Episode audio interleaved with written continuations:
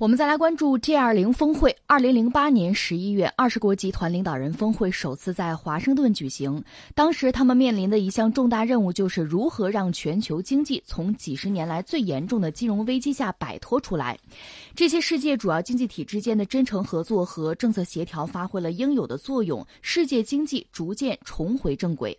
10年后的今天，国际社会再次面临着严峻挑战。全球经济虽然保持增长，但是增速放缓，国际贸易发展进入低迷期。世界贸易组织预计，今年全球贸易增幅可能会连续第5年低于经济增速。同时，保护主义和单边主义已经严重冲击了国际秩序，部分新兴经济体和发展中国家的市场出现了动荡，世界经济风险和不确定性在上升。即将召开的 G20 阿根廷峰会就是在这样的背景之下召开的，它将主要讨论2个议题：全球经济治理和大气变化。其中，全球经济治理主要涉及全球贸易问题，因为在当今全球各国、世界各国如何制止贸易保护主义和单边主义，继续推动全球化，维护全球多边贸易体系，是个急需应对的问题。我先解释一下这个 G20 哈，你说08年也不是不对。确切讲 ，G20 它诞生早了，应该是在1999年诞生。但是它刚开始叫峰会不太合适，因为并不是国家元首来开会，而是各国的行长啊、财长啊凑在一起。到了2008年开始就出现这个国家元首们凑在一起开会这样一个局面。那我把1999和这个2008放在这儿，大家脑子里能想到什么？就全球范围内大框架，你会想到什么呢？97、98年有亚洲金融危机，08年呢，美国也闹金融危机，所以你看这个 G20 这个会和危机还真往往是连在一起的。1999年当时是什么格局呢？是有一个所谓这个 G7 或者 G8， 说到 G7 G8 这个 G 这好玩死了哈。你看还有叫 G2 的，最早有个 G7 就是7国集团，7国集团就是世界上最主要的7个其实是主要的资本主义国家。那 G8 呢是把俄罗斯又拉进去了，但是因为克里米亚问题吧，把俄罗斯又推出去了，又成了 G7 了啊。这是 G7 G8 有的时候差不多啊，是一码事儿。美国、英国、德国、法国、日本、意大利、加拿大再加或者不加俄罗斯，这是 G7 或者 G8。在1999年的时候，为了应对那当时你想亚洲金融危机97、98年搞的确实是全球的经济都出现很大的问题，所以这个G7 或者叫 G8 呀，他们提出来，除了我们，再加上全球主要的其他的经济体，咱们凑到一块儿，咱们开会，咱们商量商量这个事情。请了谁了？请了12个重要的经济体，这里面包括什么呀？中国，欧盟也算一个啊，单算一个啊。另外呢，这个澳大利亚、南非、阿根廷、巴西、印度、印尼、墨西哥、沙特、土耳其，还有韩国，凑到一块20家、20国。咱们一块商量吧，这是当时主要是央行的行长还有财长凑在一起，因为涉及到财经问题比较多。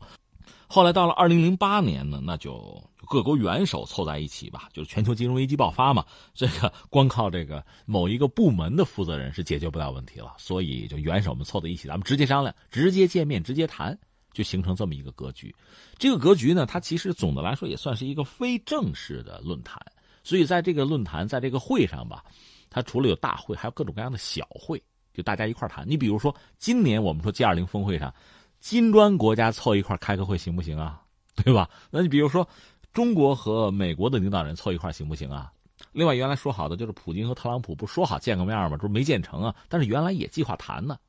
另外呢，传统的7国集团应该在有一个圈子开个会。另外，那个美日韩凑在一块儿开个会。还有一个所谓中等强国合作体，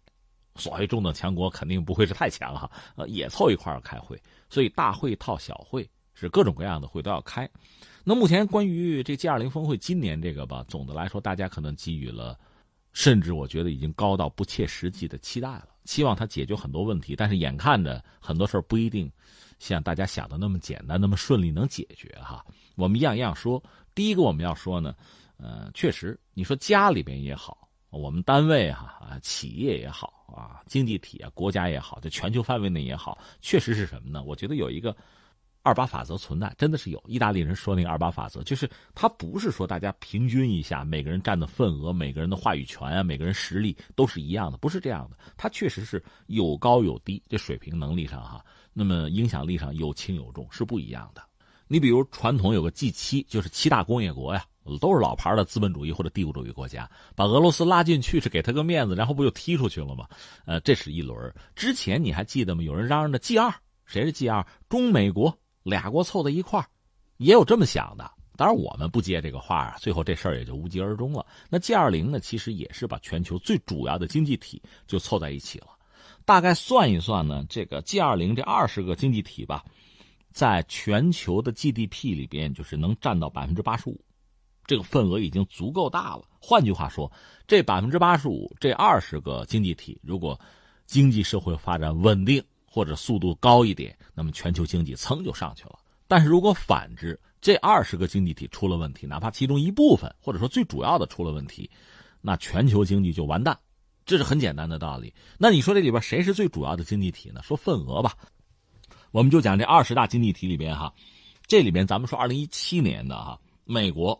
就是 19.39 万亿美元，它的 GDP 啊，这个盘子非常大，它在整个这个G20 里边能占到 24%， 其次就是中国，中国能占 15% 多，再次是日本，日本能占到 6%， 德国能占 4.5% 左右吧。那我们再看说这个俄罗斯，俄罗斯是 1.96%， 还不到 2%， 基本上这个分量就是这个分量。所以你看一句话，这个 G20 如果会开得好，如果大家表现好，全球经济就好，就没问题。如果出了问题，或者说 G20 嘛，你们这20个主要的经济体，你们之间有矛盾出问题，全球经济恐怕就比较灰暗了，就是这么个状况。那这次呢，大家对 G20 峰会全球范围内嘛，包括我们中国人，就给予很高的期待，希望它能解决一些现存的问题。这些问题呢，一方面我就觉得冰冻三尺非一日之寒吧，但是从表象上讲，还是在特朗普上台之后，美国的贸易政策、对外政策发生很大的变化，退了很多的群，撕毁了很多的协议，再就是大规模的贸易战，和很多国家，包括和欧盟哈，就搞起来。现在你说单边呀，你说反全球化什么各种各样的事情就来了，再加上还有好多国家有这个民粹，尤其是一些欧洲国家嘛，英国还退欧，就整个这个乱局啊，它会导致一个是全球存在很大的不确定性。你跟我说明年你有信心没有？不确定带不来信心。再一个是什么呢？这贸易战明年还打不打？打的是不是更厉害？那我还要不要投资？我还能不能赚钱？有没有一个安稳的地方能放下一张书桌啊？就这些问题，全世界都很困扰，都很焦虑，都希望在这个会上得到一个相对有信心的答案吧。希望这样。所以我甚至觉得已经有点超出了这个会议能承载的这个最大值了。太多的期待是不现实的。为什么这么说？你说你很悲观吗？你看啊，在之前大家还记得那个 APEC 那个会，在那个会上，实际上我觉得就像这个会的一个预演或者热身一样。你比如美国当时是彭斯副总统去的，那叨说了半天，实际上美国不打算改变自己的很多继承的东西，就特朗普这套东西他不打算改。那你要不改的话，你造成的全球格局目前的这个动荡，我们就说经济上也是这个状况，那你不打算改吗？你要不打算改的话，那就这么乱下去了嘛，那全球经济恐怕就不会乐观。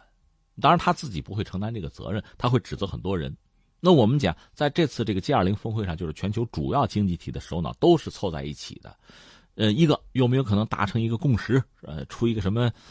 公告之类的协定之类的东西，看来是很难的。看来分歧是很大，谁也不会轻易的后退，这是一个都要维护自己的利益。但是尤其像美国呢，他维护自身利益的同时又不希望尊重别人，如果是这样的话，很多事情是不一定做得成的。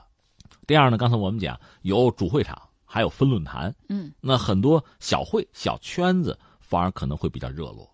这样也会稀释整个大的，就20个经济体达成一个共识，可能难度就比较大。那这里面比较关注什么呢？你看啊，一个是双普会，这已经谈不成了，普京和特朗普这是不见了。那下面就是说中国和美国的元首的见面，会达成一个什么样的协议吗？或者说有一个什么样的共识吗？我们当然不可能指望在这样一个场合，两国元首见面就会让两国的经贸关系回到一个什么样的状况，那个不现实。但是达成某种共识，形成某种比较接近的态度的可能性是有的。那下面的工作当然还需要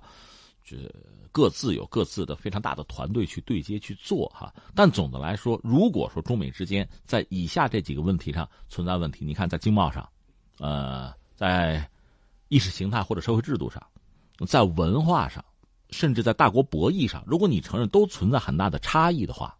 即使经贸问题得到了解决，其他的问题也依然是存在的。所以对我们来讲呢，还是冷静理智，必要的乐观是需要的，但是呢不能不切实际，要看到双方的就大国之间的关系或者博弈是一个长期的，或者说斗争是长期性的，不是说元首见一面啊打个勾这事儿就解决了，不是这么简单。当然说通过见面能够局部的或者说某种程度上解决目前的这个双方贸易比较艰难的状况可能性是存在的，我们只能是期待吧，希望是这样。另外不单是说中美之间，那你和欧盟呢，就是美国和欧盟之间同样的问题也是存在的呀。那你说美日韩凑到一起实际上也是一股独大呀，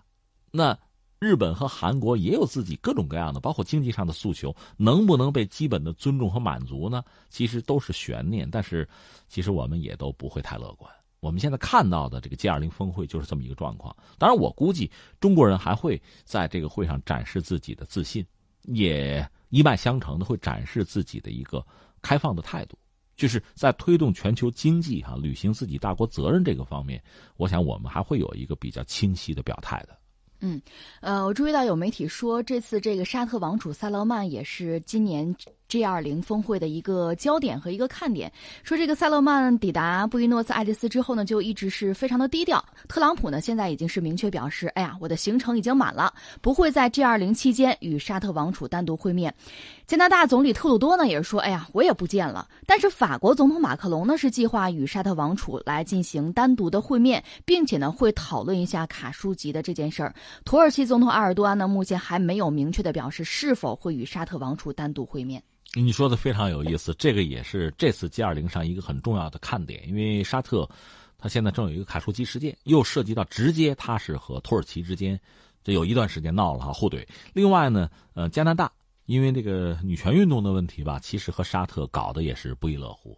在这样一个状况下呢，你看这个美国和加拿大的领导人呢都是档期满了，通过这个方式回避了这一切。其实这不失为一种比较老道的办法，我不见是吧？但是呢，沙特就是萨勒曼来就是求见面来的，他通过这种方式呢展示自己地位的稳固，而且也要为沙特一直以来这个被动的局面想做一个扭转。人家来干就是干这个来了，那最后谁接招呢？居然是马克龙。